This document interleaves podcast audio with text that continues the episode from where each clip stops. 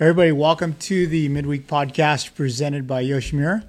Uh, we're actually in uh, Whistler, BC, Canada. That's right. And uh, at the Crankworx uh, Mountain Bike Festival. And I'm joined today by Rob Salcedo of Leatt.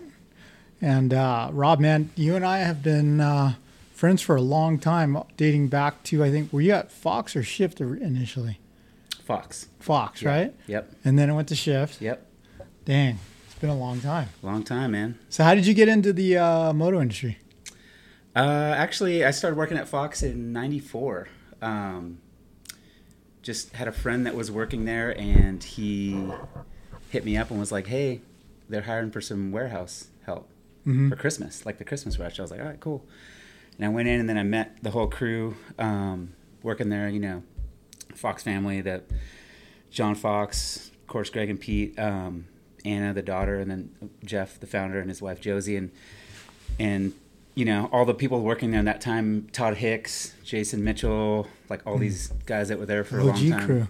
exactly and Yeah. and it just it was awesome like you know hanging and we all kind of rode mountain bikes and just kind of hung out a lot so um yeah i just came on and that year they kept two people to c- come on to full time and it was me and one other guy Nice. So- so wait, you start in the warehouse, yeah like, like boxing gear Pick- and sending picking it out? orders. Yep, picking orders, and yeah, it was it was, you know, back in that back then the business was different, but Yeah. you know, it was a lot of um, I don't know if you remember, but Fox sold like wetsuits and life jackets, and they were doing all the um, watercraft stuff, and Mm-hmm. Yeah. so product line was was a lot different. They just started go, going into the mountain bike kind of space, and um, Mm-hmm. I, I was a mountain biker, so it was cool coming in and, and just kind of like uh, you know, obviously everyone knew the Fox brand and and from moto and coming into bike uh, or the bike line coming into um, in at that time, it was it was cool. I was helping, you know, I was riding and, and kind of helping with stuff here and there, and Mm-hmm. um, and then I think within the first year or so, um, it was when the Fox uh, video department started to really expand. The chain smoke. Yep. So it was all Taylor Congdon, hit that. Yep, exactly. And, and so it was cool, obviously, being part of the brand during that kind of era, right? Um, but the guy, one of the guys I was really good friends with that was in our crew, Matt Story, was kind of doing video on the side, but he was the warranty manager, like full time. So he was filming and coming, you know, going back and forth, doing all these trips. Um, so one day he just hit me up and was like, "Hey, I need an assistant." And at that time, there was pre kind of email. Even was nobody really had email at that time. Yeah. So I literally would just sit there and open boxes. Like people would send their warranty stuff back, and I'd open boxes, and they would write a letter, and I'd like read it, and like either exchange their product or I'd give it to him if he had to like call them. And I think maybe six months in or so, like he the video department was expanding, so he's like, "Hey, I'm going to video full time. Do you want to run the warranty department?" I was like, "Yeah, cool." Mm-hmm.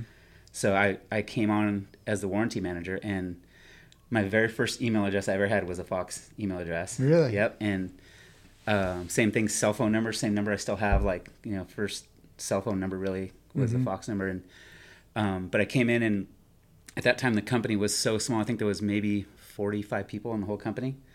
Um, so Jeff Fox, the founder, was also like the IT guy. You know, before like we had like an IT department. Yeah, so like yeah, yeah, if I had a problem, I'd call Jeff and he'd come over and like work on my computer. But I had like a a green screen Mac, like Mm-hmm. a you know that was like my work computer, very first one, and it was cool. You know, like things were that company was you know it was the Doug Doug Henry era. Like Mm-hmm. during that time, they had the um, the twentieth year um, orange and yellow kit that those guys were wearing Yeah. totally vividly remember all that stuff. Um, and the company was in a building in Morgan Hill that was down the street from where currently where um, Specialized is. Mm-hmm.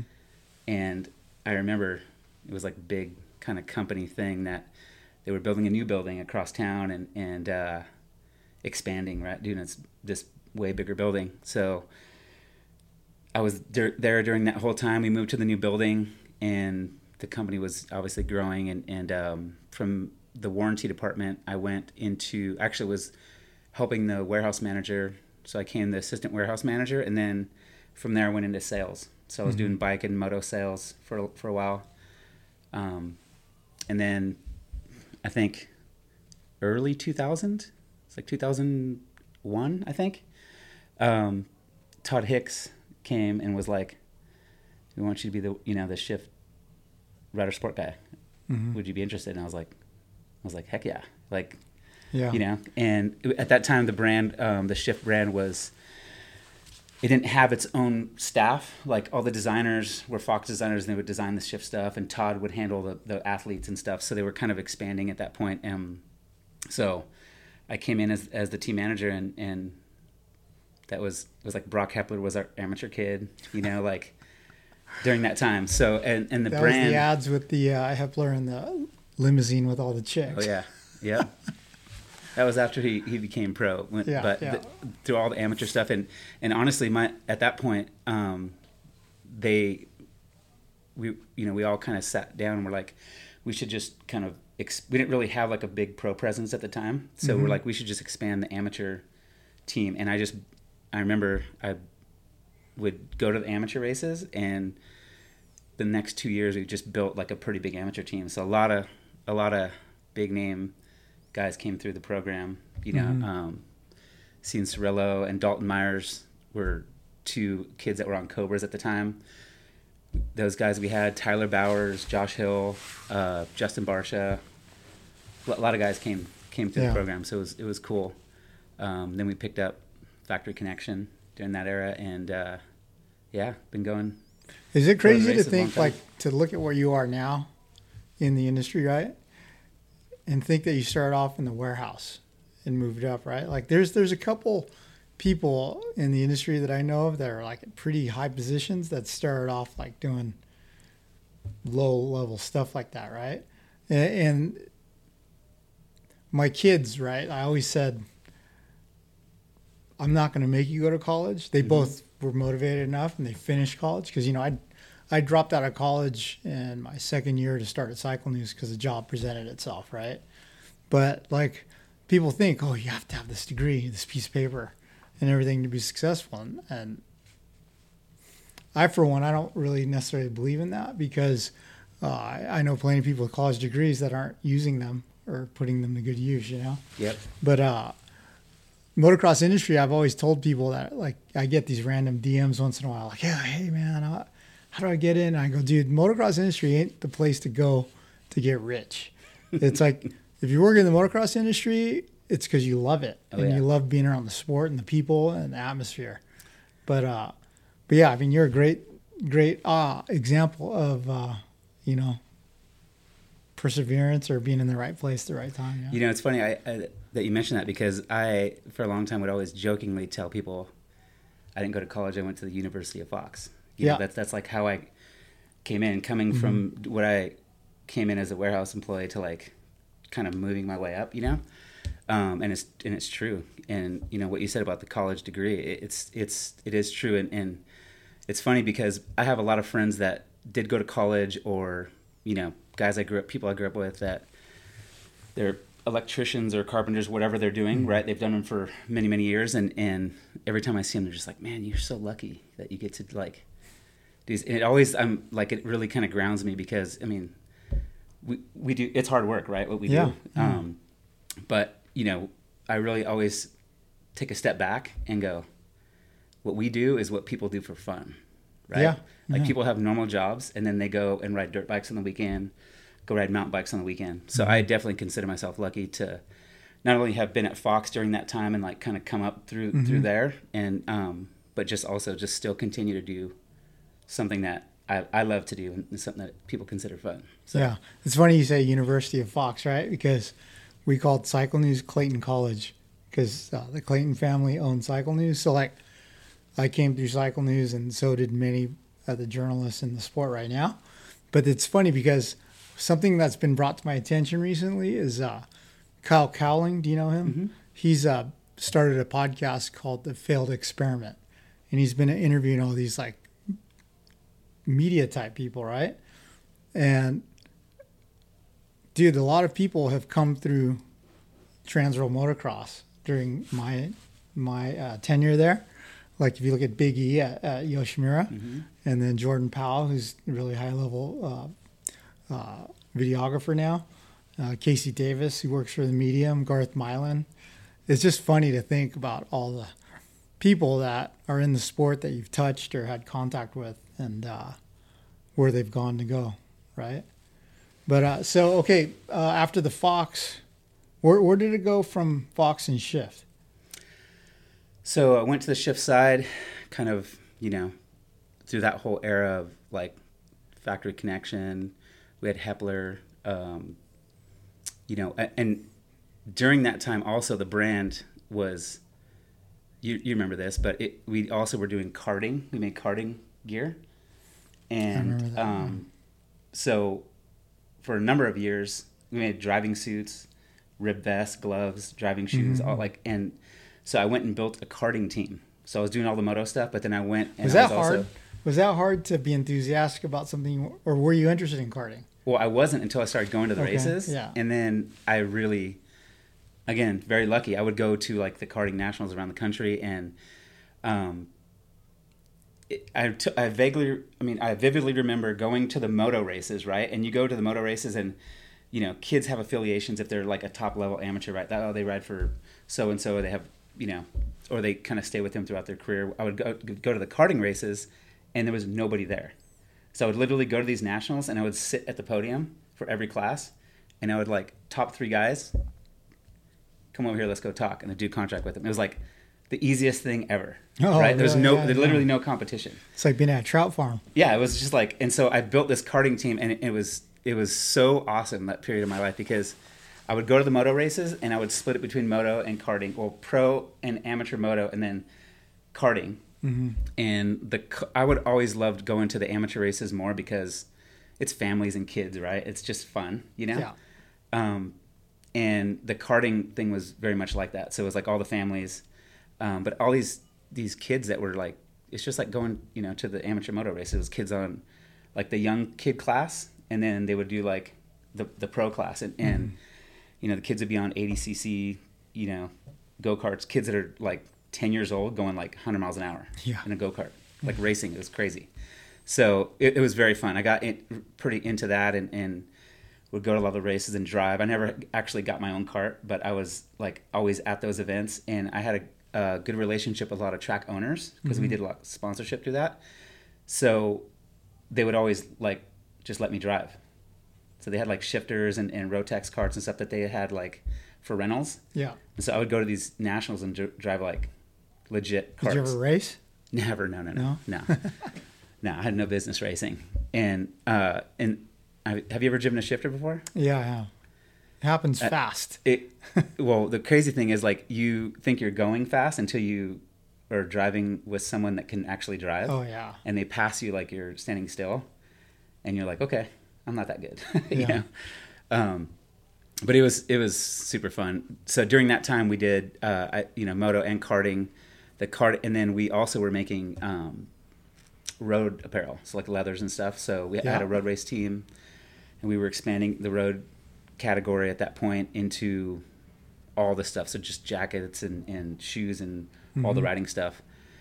So I had um, I was going to the road races as well. I had um, my my top guy is, was Josh Herrin, who was coming through the ranks at that point in Mhm. U.S. racing, and and so I had I would go to Supercross, I'd go to the karting races, and I'd go to like all the the road race stuff. Wow. So it was crazy. Obviously, I was not married at that point, so Yeah. it was Travel. my life good. was pretty much on the road from January to October. You know. Mhm. Um, so yeah, it was cool. I mean, just being a part of all that stuff and got to meet so many people and not just the riders, just everything, all the media guys and all the track owners and promoters within all those different categories. And um, yeah, it was awesome. Isn't it kind of crazy to think about like the Fox and Shift brand? All the thing you know, it started motocross, right?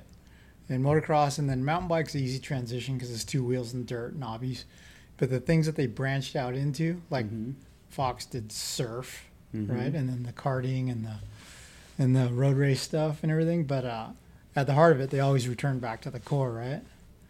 Yeah, and you know, going back to that time when I came into Fox in '94, you know, at that time, when you would see a Fox sticker on a truck or You somebody was wearing a Fox T-shirt, that you, it was it's like moto, right? Yeah. You just knew everyone kind of knew that they were either rode or they were an enthusiast, right? Mhm.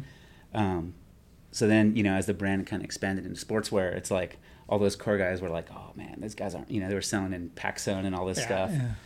Um, but it, it was it's it was crazy to see all of that you know kind of happening and and t-shirts and hoodies and hats like all the sportswear stuff and i remember we used to like during that time when i was working in the warehouse we used to people used to buy a lot of stickers like fox stickers mm-hmm. because it was a symbol right it was Yeah. like you know you buy a couple t-shirts and a couple stickers and it was just like a thing it was cool you know Yeah. so yeah it was it was You know what's funny is that you're talking about that. I think it's like 92, 91 or 92, the Fox catalog. There was like three T-shirts in it. You know what I mean? It was all gear and everything, and then there's like three T-shirts, like Yep. the old school Fox head, the new school Fox head. And dude, I was. Do you remember Brian Price? oh yeah Do you remember? Okay, you were there at the time. Do you remember they made a T-shirt with me on it? It was a fox t-shirt dude it was it was this really horrible fox t-shirt it was uh, uh cycle news kx125 test and i was wearing fox gear and i was on the cover of Oh, was it the photo of you riding? it's a photo of me riding but like there was planets behind me like saturn Oh, I do remember that shirt. Yeah, Yeah. I did not know it was you. it was the orbit mx Yeah. orbit shirt Oh yeah. that was me on that shirt but it's funny because it was like a fox corporate head a fox old school head and Don And you. racing pla- racing past Saturn and Uranus. That's uh, that's cool. Yeah, you're right, and I, I totally remember that the catalog just having a handful of sportswear pieces, and, Mhm. and then you know, not shortly after that, but later, having its own separate division, you know, Yeah, and then, yeah. um, but d- you know, when I came on to shift and we started building the shift kind of staff, um, we had moved off-site from the Fox office to a different building. hmm and then later on we had actually moved back into the Fox building, and then shortly after that is, I think it was 2009 or 2010, um, was when they really started expanding the Southern California office, hmm and I I remember my boss at the time he hits calls me in his office and he's like, hey, you know, you still got a job, but your job is going to be moving to Southern California hmm if you want to go, we'll move, you know we'll we'll move you down there. If not, you can stay here and we'll find you something else. Yeah. And I remember that day, I went home, and I told my wife, my well, she was my girlfriend at the time, but I was like, I got to move to SoCal, and she's like, well, what they say? And I, and I told her, and she was like, just get another job. And I was like, no, no, you don't understand. I I kind of saw that things had started to move down there, so I was Mhm. like, if I don't move down there, then it's just I, I probably won't, you know, in three years, like who knows. Yeah. And so I moved to SoCal, and sure enough, three years later, I think they closed the the Morgan Hill office. hmm Um, so very lucky that I, that I took that, and and it was for me it was a challenge because I was kind of in a comfort zone. I, I in Morgan Hill, right? Like I knew the everyone in our brand, everything, and, and like the office in, in Orange County was like new people. They worked for Fox, but it was like not like the Morgan Hill office, right? Yeah. So I just saw it as a challenge and, and um, went down at the time. Jim Infuso was the marketing director and um, learned a lot from him and, and pretty much everyone down there at the time. You know, it was like that was when the sportswear division was really big and, and footwear and eyewear were kind of coming Mhm. in and, and getting bigger and bigger. So um, so it was cool. It was it was a different like it was different for me coming from the Morgan Hill office to go down there, but it was cool. I mean, I, it wasn't really also like I just knew so many people in Southern California, so it wasn't like really hard, you know. Yeah. Yeah. So did it go from uh, Fox and Shift to Bell? Yep. Yeah. So um, in 2014, I think, um, I got hit up by Chris Sackett at Bell, and Mhm. he, I knew him just throughout the years, you know, and um, he just was like, hey, at the time is when Flex was in development. Yeah. So he was like, we got this new thing, it's coming in, it's going to be huge, you know, and um, I was like, okay, well, I'll, you know, I'll look at it and see. And and at that time, Fox was going through changes too. It was like right before they sold, Mhm. you know. Um, so I wasn't really quite sure, but I was like, kind of like, you know, everyone was kind of iffy, you know, at that time, and, and so I was like, not just not knowing what was going to happen, and um, this out of the blue came in, and, and I was like, okay, well, I'll take a look at it, and then I went and checked it out, and I was like, it's it's pretty cool, you know, like Yeah. what they were doing. So if anything, to get me to leave Fox because I was there for at that point twenty years, um, I was like, this would be the thing, right? It would it wouldn't just be like oh, just anything that came about. It was like something that was about to enter the market that was a really legit technology. Mhm.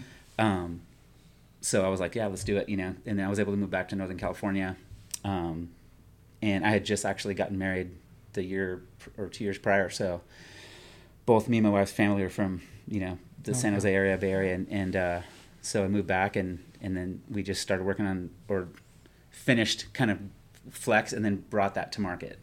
Yeah. So You know what what I thought was kind of weird is Bell was big on that.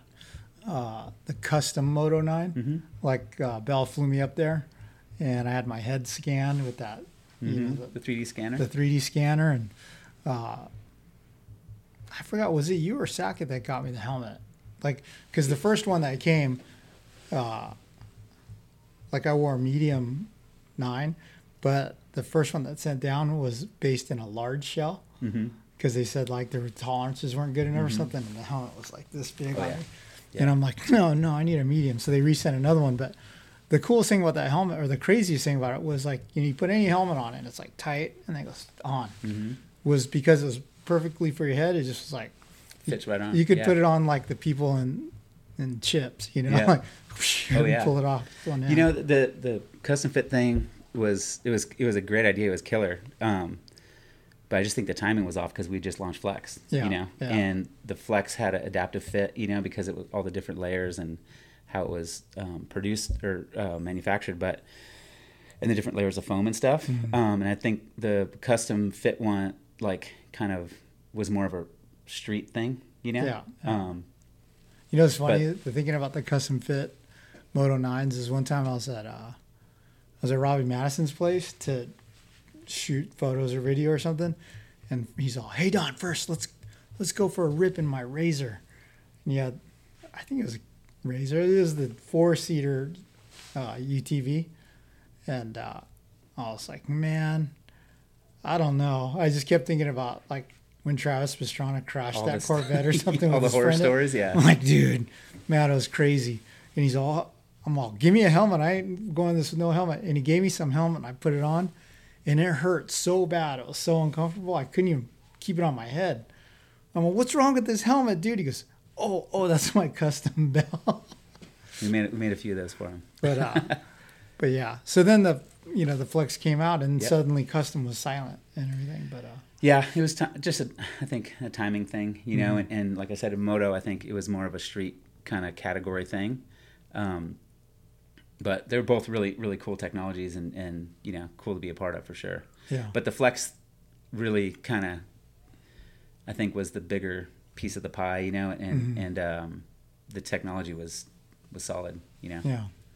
So, uh, tracing your steps to the best of my knowledge, from Bell, you went to Stacyc. Yeah, yeah, I did a short short time at Stacyc Uh-huh. and and um, and then just you know COVID hit and it was like all these things changed and Yeah. and you know I was fortunate because my wife works in high tech, so I, I was like kind of looking around and and with COVID everything was so uncertain and Mhm. people were getting laid off and all this stuff and so I was actually daddy daycare for for a couple of years just Mhm. kind of hanging out and and my son was getting older at that point he just turned eight this last week so he was like five you know and I was spending a lot of time with him which was really awesome Yeah. Um, especially coming from my career of just traveling nonstop, you know, um, to be home was, was cool. And, and so I was kind of did the daddy daycare thing for a while, rode a lot of mountain bikes, um, during that time. Yeah, Mhm. obviously I was living in the Bay Area, so I was riding Santa Cruz was like my spot. So I would be there pretty much every day, you know, Mhm. digging trails and doing stuff. So yeah, I, and th- I think that I think that kids that are largely raised by their parents and not sitters or daycare people, they, they turn out better. I mean, I don't know. That's I I believed in that strongly. You know, I, I kept my wife home for 18 years. Well, You know, so- what I did was I took advantage of it, and, Yeah. and I was like, dude, he, you know, he had every Stacyc, every size and stuff. So he just, we just rode, burned batteries like every day with him, which was killer. he loves to ride, and and uh, you know, we would literally ride his Stacyc to baseball practice. Mhm. I'd put a backpack on with his stuff, and I'd take an extra battery, and we'd ride two miles to where his, you know, baseball practice was Yeah. and he'd do baseball practice and then we just literally he would show up like all the kids would be like getting out of their cars with their baseball stuff on and he'd roll up on his Stacyc and I'd be carrying his backpack and he would like take his helmet off put his glove on his baseball hat and he'd go out and practice and then Yeah. at the end of practice put his helmet on goggles and go and all the kids would be like oh man Chase like what are you, you know? and he just like he was he was it was cool like he, Yeah. he dug it and but he he would ride a lot he rode bicycles a lot and uh, during that time you know he was on a balance bike pretty early and, and kind of got all the balance stuff down. So getting to a Stacyc for him was cool. Mm-hmm. Um, and I he learned how to throw really young. I just kind of would you know Yeah. and kind of get him going. And he loves he can throw a football and a baseball. So now that he's older, you know, a- as much as I would like him to ride moto, Mhm. my wife is like, no. Yeah, put the foot down. She's like, no. Yeah. She, she's, you know, we've all been through the race series and, and, and all the stu ups and downs and stuff. So Mhm. she's seen all that. So it's to, for her, she's like, I would rather not, you know. Yeah. But it is pretty funny because I asked him just recently, probably like within the last six months, I was like, what do you want to do, man? Like, do you want to play baseball? He's really good at baseball and football. And uh, he's like, I think I want to ride motorcycles. and I was like, uh oh, don't tell mom, you know, don't, don't tell mom. Um, but I was uh, at this point, I'm like, dude, whatever you want to do. If you Yeah. want to can do underwater basket weaving, I'm all in. You Yeah. know, like, so it's cool. Definitely a cool time in, in life. With uh, it's funny because a lot of all the guys I grew up with, they all got kids that are like 25. Yeah. You know what I mean? And he just turned 8 hmm so I started really, really late, but I wouldn't, I don't think I would have had the life that I've had traveling Yeah. with kids, you know, that early. So I'll take it. Yeah. Yeah. I- You know what's funny is like right now he's probably not thinking about it, and he won't for several years. But when he grows up, he's going to remember those years when you were home with him during COVID and just have so many good memories. Yeah, I hope so. It's like, yeah. I mean, there's uh, a lot of downsides to the whole COVID baloney, but uh, there's some upsides in there Yeah. here and there. I mean, it's it's weird because you know during that time I, I didn't have a job, and now thinking back, I, like that ha- just having a job in our industry during that time because it was so much change. Like just having a job had to be stressful because you didn't know what was, Yeah. you know. And I was like, just riding bikes every day. It was cool. Okay, so uh, you landed at Leatt. Uh, how long ago now? So um, in December, early December, or maybe it was late November, um, I actually connected with Todd Repsher, who runs the U.S. business for Leatt. Mm-hmm.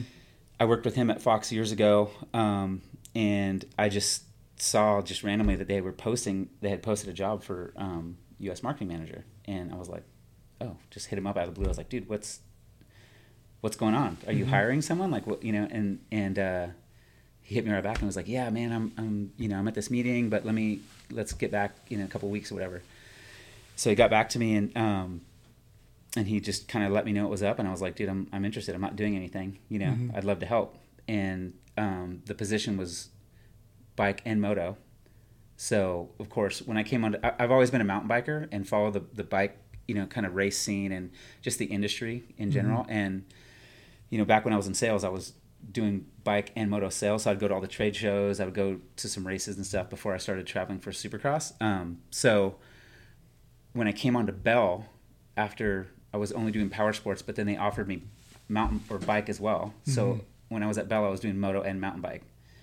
And so when when this thing came up, I was like, yeah, I, I, I can do both, you know. And so he's like, perfect. And, and it just happened real quick. And and uh, next thing you know, I on a, I accepted the job on a Wednesday, and on Saturday morning, I boarded a plane to go to South Africa. Oh, jeez. Yeah, it was it was went right right to uh, a marketing meeting, which was it was. I'm actually really glad I did it. And, and Todd told me when we were talking about it, he's like, if you take this job, like you got to go to South Africa, like with me this weekend. And I was Yeah. like, uh, and I remember Wednesday night, I went to my wife and I was like, I got to go to South Africa on Saturday, you know? Yeah. And she was like, what? and so it, I mean, I'm really glad I did because the meeting was like all the, all the marketing people and like the CEO and like all the upper, you know, leadership. And, um, just coming into the job new it was good to meet all of them and and I was there for a week so it was like we had like a really good dynamic and stuff and um it made my made the first month pretty much like I wasn't blindly emailing people like you know it was I got to go meet them the first week so it was kind of cool but um but yeah I mean the opportunity when I was talking to Todd and like looking at the brand and stuff and, and I knew the brand you know everyone knows the brand is you know with a neck brace you know Yeah. like we were all there in the in the pits when the neck brace hit the market and and everybody was wearing it um, at that time and seeing where the brand came from then to now um, I looked I was like it's a great opportunity right because I know what they make the product line that they make which I did not know when I first went I knew they made product but Mhm. when I went I was like man they make a lot of, lot of product Yeah, that I didn't yeah. really even know about especially being in the industry for so long I was like okay I looked at it like an opportunity. I was like, okay, cool. Like this is a this is a good opportunity to me help introduce the brand to the U.S. You know, moto and bike, Mhm. you know, kind of segment. So, yeah, it's killer. That we make good product and and especially coming from a gear company, you know, like in a helmet company, right? Like Yeah. seeing the stuff that they have, like it's good. The product, the material's good. The the technologies are good. The the fit is good. Um, so that's kind of my job now is to like kind of get that into the U.S. market where people still kind of know that we make stuff, but they most people has never seen it. And and it's funny because like when I talk to you guys, right, and, and especially like other media, whether it be moto or mountain bike, and I send them product, and they're just like, man, this stuff is good. Yeah. Like the gloves are good, and the chest protectors, like all the stuff. They're just like, man, and it's to me, I'm like, okay, we got a lot of work to do, but it's also I'm it- it's makes my job easier when the product is good. Yeah. You know? So, um, I guess uh, I, I consider myself fortunate, fortunate to have met Dr. Chris Leatt Mm-hmm. like more on more than one occasion, and uh, it's just funny to think that this company that burst onto the scene and changed motocross for a decade or so, everyone was wearing neck braces. How many companies spawned in the wake of Leatt, the Leatt brace? Um, how, however you want to say it, the trends change or whatnot. But Leatt is expanded. Uh, I think what did they make first besides braces? Chest protectors, Protection. and they Yep. made the chest protectors, and then the knee braces and stuff, Yep. and then they switched into gear and everything, right? Um, in talking with, I'm sure you you know Chris Leatt and you spent time with him in South Africa and stuff, but like, uh, they take a different approach at creating product, right? They try to make it safer than an existing product. Yeah, so the big part of the company, obviously, Chris Leatt, um, he was a surgeon, right? So he is very, he's just a very smart person. And so they're kind of, even the very first product, like there was, it was more of a scientific approach, right? So, I mean, you know, our, the company's tagline is science of thrill. And the reason that is, is because all the products do have more of a scientific approach where they do testing and all of this stuff to like really like launch a product right? As far as like more of a scientific approach. Um, so yeah i mean that, that's another thing that really sets the brand apart that that, that people don't know about you know um, but you're right and and think about if the company never would have done the expansion of product and have only stayed with the neck brace like Yeah, it might be gone by now. yeah. So I mean, it's it's to me, I was like very impressed by by Yeah. the not only how the product expanded, but also how quickly it expanded. So they didn't just go and oh we're going to make gear like they have a product the, the product team in south africa is is a pretty big product team and all those guys are they're great guys and great people but they're very smart. And so they have like their own you know test lab and, and all of that stuff and, and a product development team um, which is another reason you know when i started looking at the brand i was asking all these questions like wh- what's the product team? Like how is it structured? Like those type of things. So they have a great structure. They have a great team um, and the product is is really good. So it really kind of shows you know their approach. You know when uh, when Leatt started making other products, I think there's uh, a gel you guys utilize in some things, and I just remember the woman came and was like, "Look at this gel; it's soft, but you can hit it and it disperses the impact." And she brought a hammer and she was hitting this gel, and then she put it on top of her hand and was hitting her hand. I was just like, "Holy crap!" I, I mean, is that gel? Is wasn't it called like armor gel or something or?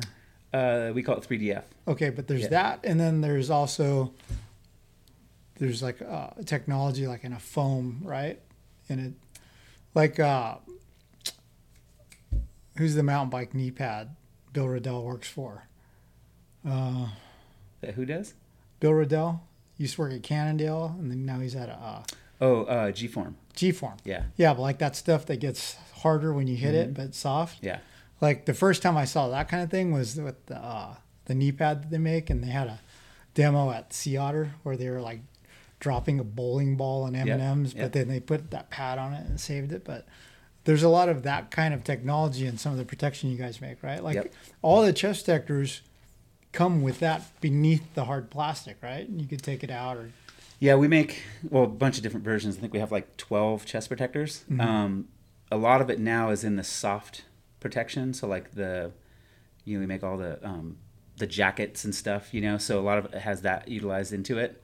Um, but the hard protections, some of them have just different layers of, of padding in it um, to make the different certification levels and stuff.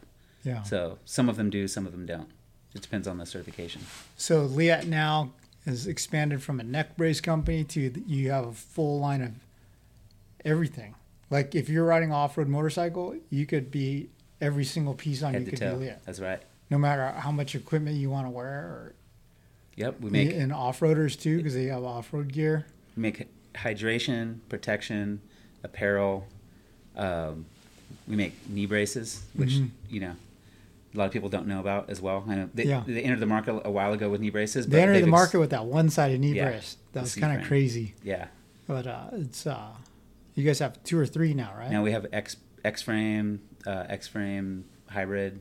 Mhm. We have a few options. Um, the X frame hybrid is actually really cool product because it doesn't have a floating knee cap on it. It has It's a, on the sleeve, It has a right? slip on pad. Yeah.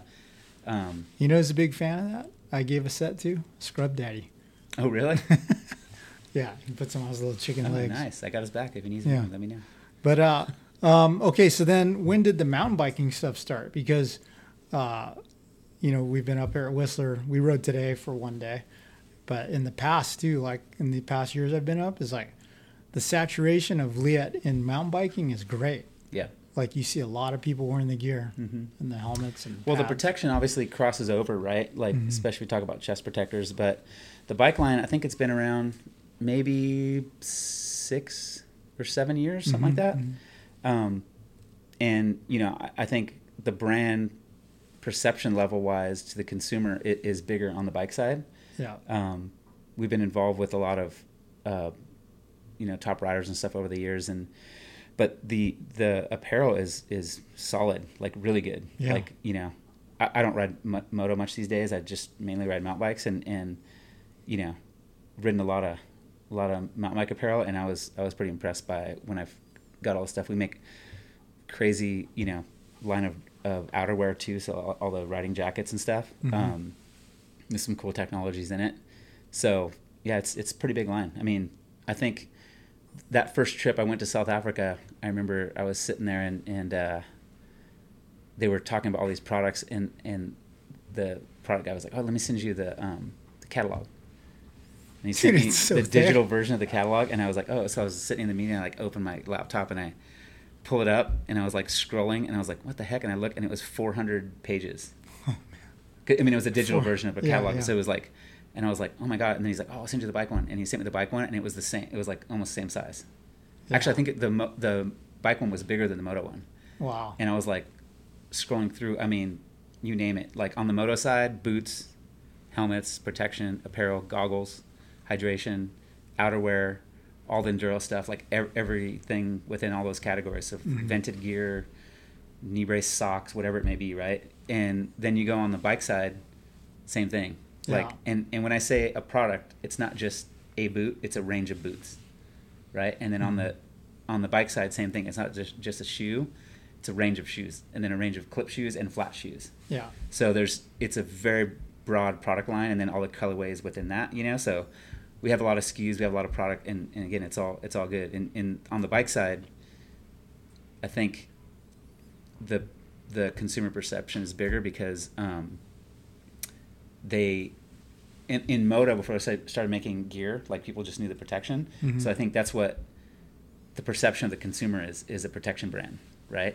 But on the bike side, they had more gear earlier, Mhm. so I think that's why it's a little bit higher consumer perception on the on the bike side. Yeah. How is uh, the sales percentages? Between Say- moto and bike, Yeah. um, in the in the U.S., uh, I think we sell more bike stuff. Bicycle Yeah. stuff. Yeah. Yeah. I would agree. I, I mean, I see it all the time. Yeah. I was just thinking about it. I was at uh, Snow Summit a couple weeks ago, and I was in line behind this guy, and he was wearing a Leatt brace with a half shell helmet. And I'm like, bro, that's not how it He's works. wearing a neck brace. He's wearing a neck shell? brace, but he's wearing a half shell trail helmet. And I'm like, dude, that that's not how that works. That won't do anything. He's like, no, dude, it's, it's safe. Keep my neck from breaking. I'm all, oh my god. no, dude, it doesn't You- work that way. You need a full way. face helmet to. Oh my god! I've never seen that. That's pretty funny. Oh, but yeah. you know, at bike parks, you see everything. You Oh, know, yeah. We we just saw we were uh, me and Parker were I don't know we were walking or we were I, we were on the trail and we saw this kid on a downhill bike with his sweatshirt tied around his uh, handlebars. Hmm and he was wearing jeans with pads over them. On the outside. and just a t-shirt and like a full face and, and we're like riding and uh all of a sudden parker's like hey this guy this guy's coming up on us. And we're so like get out of the way and the guy like pulls off and he's like and he's like oh you know i want to ride with you guys whatever. And we're like oh okay cool. And he was like staying with us and we're, Really? we're like what the heck it was just you know some like looked like a squid and he was he was ripping he was on a rental bike and uh, you know, and, and so and we walked down into Summit Bike Shop just to go check it out and got saw a guy, the typical guy, right? He was wearing like fox pants, Troy Lee jersey, pod chest protector, Yeah. and just like everything mismatched, you know, all this stuff, and Mhm. just it was pretty funny. you know, I've seen a lot of up here the uh, the Instagram custom Hawaiian shirts with your dog's face on it. Oh, really? Yeah, the guys riding those Hawaiian shirts. Instagram, those ads will get you, dude. Yeah. Um, so uh, what what's next for Leatt? I, I, I have a little insight, but how long will we see Well, some new stuff? so um, we got so on the bike side specifically, we got some stuff that you will see tomorrow. We're here to do a product launch and beyond um, that, Uh, for cate- mo- category wise, oh, for moto and bike. no, for bike. Oh, can't talk about that right now. Yeah, okay. we got That's some exciting, coming. We got I some mean, stuff. I'm, I'm excited about that. Yeah. Now we we got some really cool stuff in the works. I Mhm. mean, there's again, you know, when when the brand enters a category, like there's so much stuff behind it, right? You can't just go, oh, we're gonna make. If you don't make, you know, a knee brace, you can't just be like, oh, we're just gonna make a knee brace. Like you have to hire a product person hmm to like start the process of making a knee brace and develop it. So all of those products that we have, we have a product team behind each of those. Um, so I'm here this week to do uh, the new helmet and a new goggle on the bike side Mhm. that will launch later in the year with the new product line. Um, and our um helmet and goggle guy actually just got here today, and, and you know he's got a pretty broad, like, a bunch of resources behind him. So it's it's always cool. I, I love working with product team. How uh, how involved is Chris Leatt still in the development of products? Um, he's around. He has a lot to say. Actually, you know, he's he founded the company and he's Mhm. around. Um, he meets very regularly with the South Africa team. Um, I don't have much access to him personally, just unless I go to South Africa or Mhm. you know we have. But he's very high level, just kind of vision, visionary kind of um, guy. He, he's he's not necessarily like day to day in the office. Mhm. Um, we have a you know big leadership team and, and they run the business and but he's he's still very involved with a lot of the Is Upper- Leatt still uh, like is he the owner? He owns the company, or is it? um, company's public. Oh, it's public. Yeah. Okay. Yeah. So, uh, yeah, I mean, it's pretty crazy to think that this guy is just like, oh, got to protect guys' necks and made this brace and to think about what the brand has become now and, and the widespread reach it has around the world. Yeah. Um, super cool. We I had to send you a link to. Have you seen the the video with the interview with him? Mm, I don't think so. I'll send you a link so you can you can share it. But it's it's actually really really cool video that it's kind of almost like a documentary of and just him talking about the birth of the product and how he went through the development of it and the reason why Mhm. and just how like I mean I mean we're talking about a surgeon like a guy that is you know most surgeons I know are pretty well off right Yeah, and yeah. and they're enthusiasts they ride bikes or do whatever but for him to be a surgeon and to go and create this company and this product is is pretty awesome like to hear the story and to like you know because we all again we, we saw what happened when we were in the pits and it just all of a sudden everybody had it on and it was like a big thing in the industry right and and to see now knowing the story and to hear him talk about it in this video it's pretty awesome like you know the back the other side of it and the, the years of the development of the neck brace Mhm. and um, it was just him and his wife just kind of doing it like on the side Yeah. um, and then the David Bailey thing happened, and he basically said, if you ride motocross, you should be wearing this neck brace. Yeah. You know, Yeah. um, which was very cool, but also crazy in the sense that he w- had nothing to do with like Leatt didn't pay him to say that, Yeah. and the story in the video goes he, you know, they had they didn't know any they did not know anything about the video, and the video came out, and the next morning they woke up and they thought that the system was broken because there was so, many, orders. They thought it was a mistake, Yeah. and uh, so it's cool. I'll send you the link to the video. You should definitely check it out. Yeah. Hey, has it ever been kicked around? So like, like in moto, right? The perception of the name Leatt, the first thing you think of is neck brace, right? Mhm. Well, in the moto side, have you guys ever played around of maybe changing the name or rebranding yourself? Because in, in bicycling, Leatt, people just think, oh, cool gear and everything, right? Yep. But uh, it's it's so associated with the neck brace and Marvin Musquin's light up neck brace at opening ceremonies and stuff. I mean, do you think maybe if it was LB Racing or something, or it No, might, but I mean that's that's the brand. The brand Yeah. is the brand is Leatt. I mean that's what it is. It started as a neck brace, and and there's no real hiding that, right? And and you know our job as as employees, and especially like my job here in the U.S. in moto is to really kind of like we got the stuff. Like, Yeah. Let's let's do it. So Yeah. that's one of the main reasons I came too, is because I I saw the opportunity. And, and, it, and it's not. I'm not talking about like, oh, let's make gear. It's three year development. No, we, we have gear on the market, and it's Mhm, good. mhm.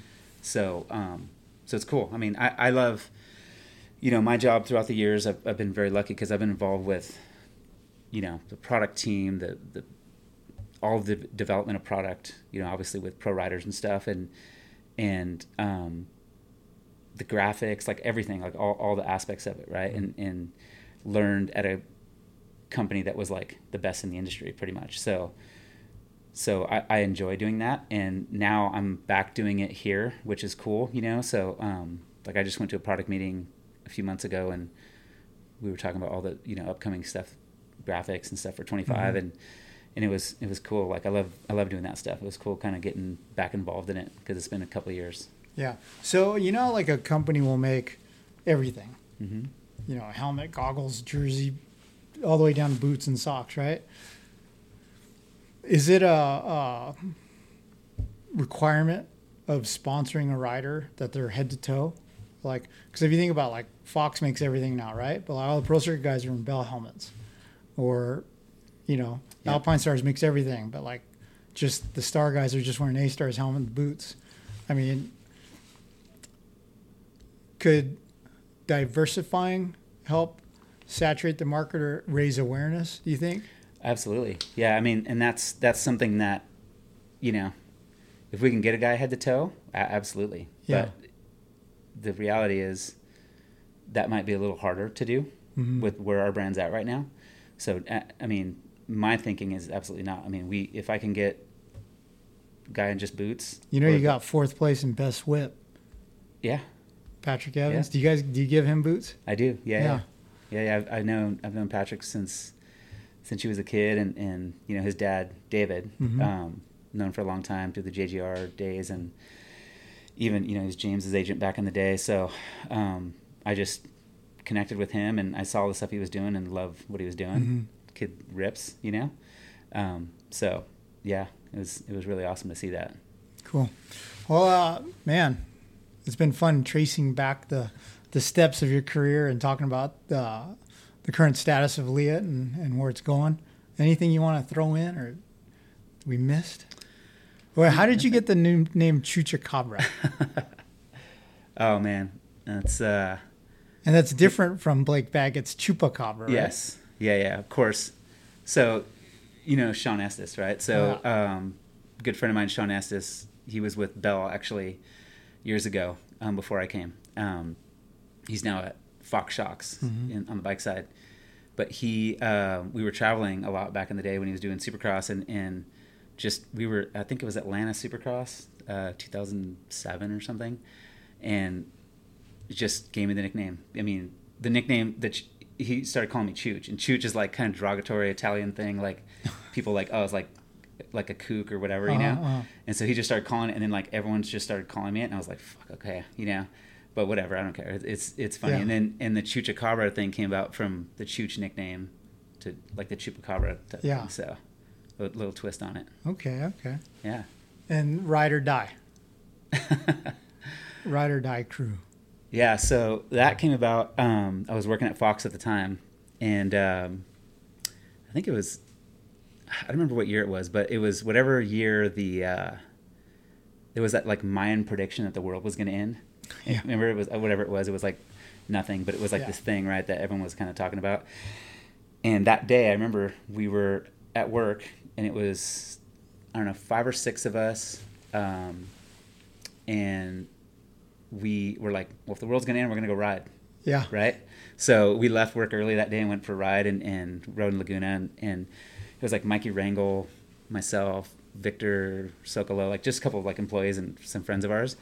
And I did a Instagram post and it just freaking ride or die, right? Like Yeah, yeah, yeah. And then um, one of the guys that was with us, he's a, he was a graphic designer, so he like made a logo Uh huh. and he was like ride or die crew you know and and so they just kind of started like just funny Yeah. and and honestly like we when i was living in in in socal and we were riding laguna and all that stuff down there a lot um he made a logo and then we just made stickers and like it was just us kind of you know and then Mhm. like all these people were like dude let me have one of those like we started giving them to people we know and Yeah. and and it's just kind of nothing big but it just it was kind of a cool thing you know Yeah. like people dug it and and um another good friend of mine ryan howard our dog on the mm-hmm. on, he's a mountain bike rider um he him and his buddies started shortly after that started ride or die Mhm. right and so when I, when that happened i was like man my brand will never make it Yeah. i don't got the, i don't got the pull Your logo's cool. yeah, yeah, yeah. So we just, I just still do it here and there. Like I, I just made some merch and kind of